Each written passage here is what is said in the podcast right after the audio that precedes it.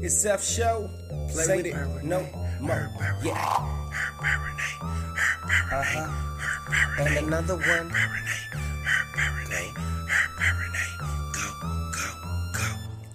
She rockin', she rockin', she rockin' alone, and she poppin', she poppin', she poppin' the songs, and she making, she making, she making her own, cause black girls rock, black girls rock, yeah. She rockin', she rockin', she rockin' alone, and she poppin', she poppin', she poppin' the songs, and she making, she making, she making her own, cause black girls rock, black girls rock.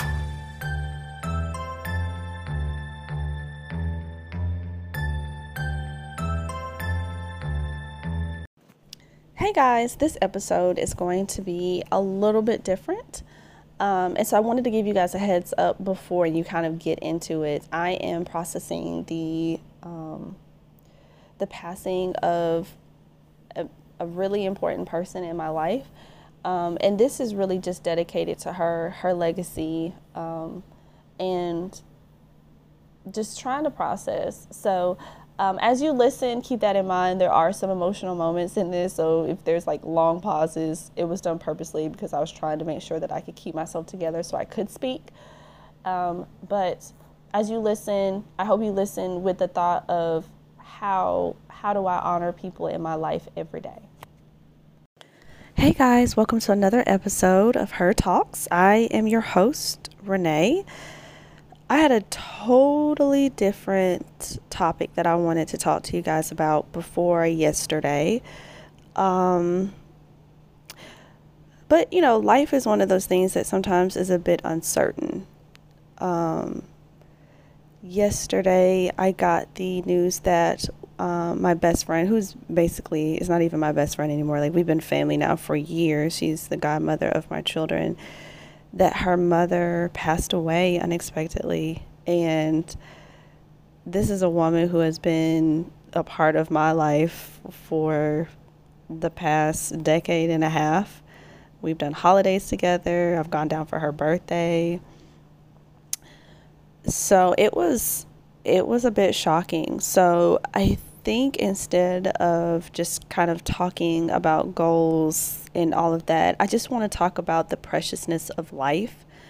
Um, on the 9th, I also celebrated the, I don't want to say celebrated, but the anniversary of my cousin's death. Um, he passed away six years ago on the 9th, you know, so it's just been kind of a somber week. So, not to rain on your parade, but I definitely wanted to take these 15 minutes and just talk about life. I think COVID has definitely taught me that, you know, life is unexpected, but even in the midst of a pandemic, everyday tragedies are still happening car accidents, regular sicknesses, cancers, all these things are still out there. And unfortunately, we're not immune to any of those things. And we always feel like we have more time than what we actually do. And I was just telling my husband that last night. It's so ironic that you spend most of your childhood trying to run away from being a child, and you spend most of your adulthood just trying to hold on to things from childhood. You know, as you get older, your parents age. As you get older, your view of the world changes. It becomes less rosy for most of us. And so I wanted to talk to you guys about putting things in perspective because yes, goal setting is important, grinding is important, but there are few precious moments sometimes that we just do not get back. So I wanted to kind of dedicate this, you know, to my bestie um, and her family as they're kind of going through this. But I also wanted to kind of this is how I I don't know, I process by talking. So here we're going to process together.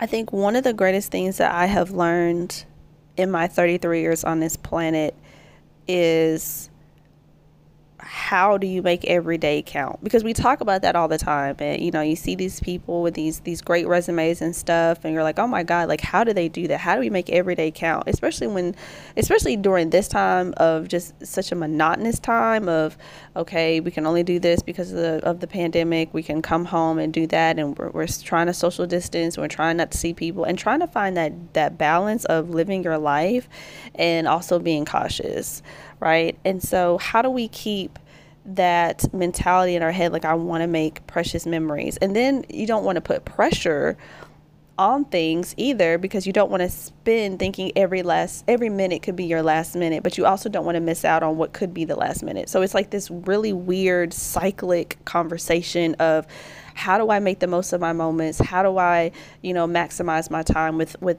people and things that really matter to me and how do I keep that balance. And again, I think I want to say it's a blend. I don't think we can really balance. I went to a women's conference last year and that was what one of the the women actually said to us and it stuck with me because I've spent so much time fighting against balance. Well, not fighting against, but trying to find that balance and it always made me feel um just a little bit just inefficient because I could never find the balance, right? I was being a really great wife and mother, and then, oops, something's lacking at work, or I was really grinding at work, and then, oops, you know, I'm not able to do something for my kids, or, you know, so I always kind of felt like something was always lacking. I think blending helps me because each day it might be different. Like I might spend 50% on both, on work and family stuff. I might spend the next day 25% on family and a lot more on work work. Oops, and there's also this little part of doing my own thing that I want to do for myself.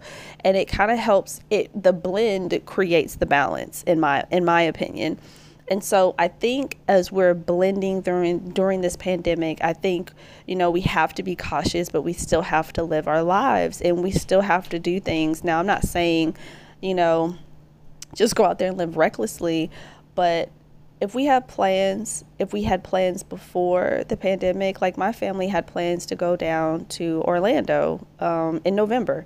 We went, my husband and I went last year as just a couple trip. This year we wanted to take the kids. We wanted to do Disney World. Now we're not doing Disney World, but I do believe that we will take our trip down to Orlando. Um, the people that have been in the bubble, as you may or may not know, the NBA has been, you know, has started back, and they are in what they are calling the bubble of Orlando, um, Disney World's uh, World of Sports Center. And everybody down there has continuously been tested and continuously testing negative. So I think it is possible to protect yourself, be wise in your decision makings, and still make really good memories with people. Um, of course, there are others who have to take even more extreme precautions because they are more at risk. And so I'm not advocating anybody to do anything they don't feel comfortable with, but I'm just saying, like, where I am right now is like, I don't. I don't know if I can completely wait for everything to go back to normal or what that will even look like for many of us. What will normal look like after the pandemic? Because we've all been forced into this weird space of being constantly vigilant and you know seeing the numbers and seeing the deaths it's it's pretty traumatic to be honest so like how do we how do we find the balance of keeping ourselves and our families safe, continuously living our lives, and chasing those dreams? I don't have the answer for that. I'm just telling you, like, I'm kind of inching my way back out into the world, wearing my mask, washing my hands, because um, that was one of the things. Like, um, yesterday when I got the news, I had to go see my friend. So I had to leave my home in my city and drive down to see her and her family and where they were. I had to. It's just one of those things where you know, you try to be as cautious as you can, you do the best that you can. But in moments like those, like a social distance walk or whatever, it's just it just wouldn't do it. And that's the thing that I hate the most about COVID. Like it has taken away human touch. And I feel like in this time with all of these, you know, ways to communicate and connect, I still think that there's something about physical touch. And there's something in literature, in the research, that talks about physical touch and what hugging and words of affirmation and all those things do to our spirit that I I really hate that COVID has taken from us, especially for individuals who might live alone or don't have somebody, you know, that they're in close proximity that they feel safe going to. I mean, could you imagine? I mean, for us, everything shut down in March. And that even though things are opening back up, you know, again, people are still being very cautious. I mean, we're in August now. That's five months for some people not getting like a real deep bear hug. You know, I live with several people. You know, I have four children, I have a husband. So I'm hugged and jumped on and all that stuff daily, you know, but that if if this was a few years ahead, you know, it might just be me and my husband here, you know, and so that may not be the case, or would I even be able to see my children? Because I know a lot of uh, my mom works in nursing homes, and those individuals haven't been able to see their kids like physically in months, and I just can't even imagine. I just can't even imagine. So as we're going through each and every single day, you know, don't forget to tell people what they mean to you you know, as I was trying to formulate the words for Mama Hattie yesterday, I was like, gosh, this is so insignificant. Like, I just can't even, I can't even like express what she's meant to my family. So I'm just trying to figure, I'm like, dang it. Like, I hope she knew. I feel like I told her enough, but I hope she knew. And that is just the feeling I hate carrying around. It's like, I hope, I hope, I hope. And so, as we go through these days, as we continue to live our lives and try to figure out what we're doing here, like, let's give people their flowers while they're alive. Like, I say it all the time. I really do try to do it. But it's like you still do get caught up in your life all the time, you know? Um, just the night before we were getting ready, Danielle and I were getting ready to do our show and she called. My mama had just called, and we were just joking about like how mom was called, like why you're trying to do something. And uh, while we are saying the joke, Mama Hattie called, and you know, Danny was like, "Okay, we're we're getting ready to shoot," and she was just like, "Well, tell Renee I say hi."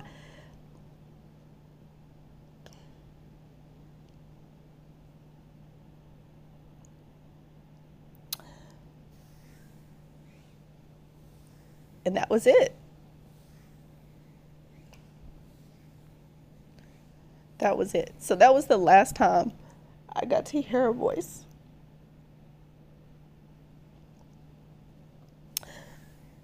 So I want to encourage all of us as we are trying to figure it out to make sure that people know give the roses while they're alive if somebody meant something to you.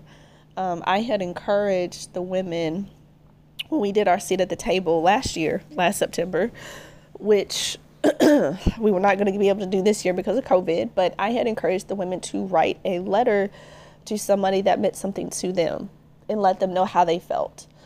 And the response was so great um, because, you know, we think we tell people enough, but it's just so nice to be reminded and have like that physical reminder, like a letter. Like, oh gosh, when was the last time you received a letter or a card? So I I want to encourage like that's all this is today. Like this isn't a grind session. This is this is what it is. This is me trying to process.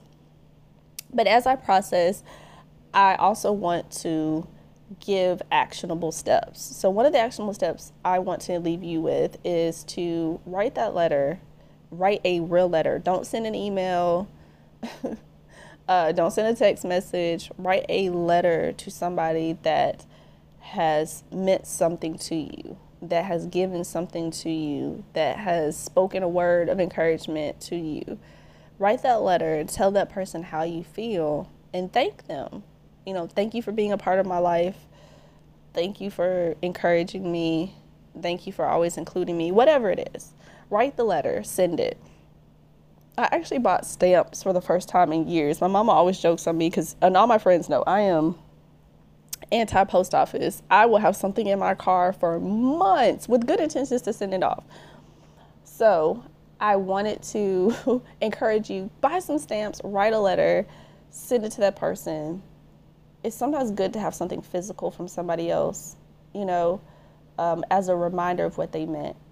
So as we go through, think about your own legacy, but also think about the the legends that have come before and who are still walking around because every single day, you know, um, we just don't know how the day will go. We don't know how things will turn. We hope things go well, and I and I pray that. I pray that the rest of 2020 um, sits down and calms down, and we just kind of float on into 2021, and that 2021 like blesses us and like opens us up with with open arms to us. Um, but we can't change our current situation. So I can't wish away the situation that I'm currently involved in and currently feel.